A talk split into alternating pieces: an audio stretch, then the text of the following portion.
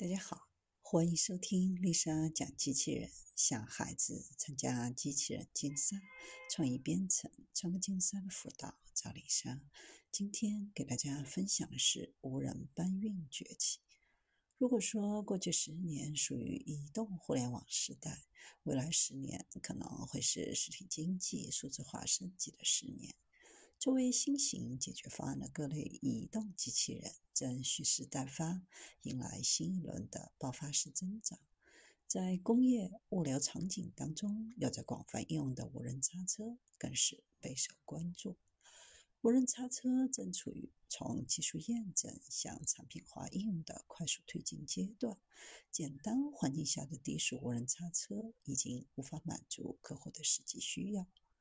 以往无人叉车多采用二维码导航调度，而机器人构建了类似自动驾驶当中的车路协同技术的群体调动系统。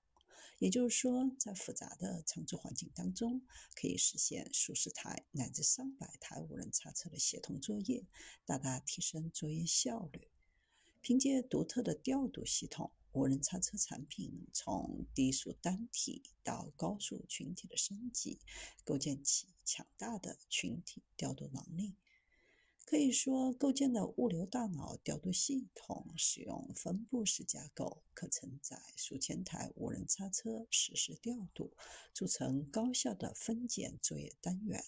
也可以根据实际需求，自由切换人工作业和全自动模式。近年来，移动机器人发展迅猛。仅无人搬运这一细分来看，其增长潜力可谓巨大。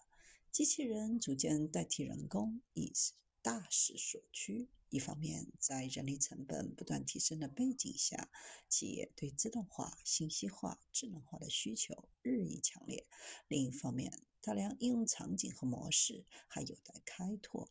未来五到十年的移动机器人都将处于高速成长的黄金期。无人叉车行业发展的根本驱动力是智能技术日新月异的进步。在过去几年，几种新技术在这个领域不断实现突破和落地，使得无人叉车的智能化水平得到飞跃。激光雷达的广泛应用，使得无人叉车对复杂环境的感知能力大幅提升，可以实现高精度的定位与导航。五 G 通讯技术的支持，使得无人叉车可以进行大数据实时传输，进行云端的远程指挥调度。多传感器的融合技术，使得无人叉车可以精确理解自己所处的环境，大大增强环境的适应能力。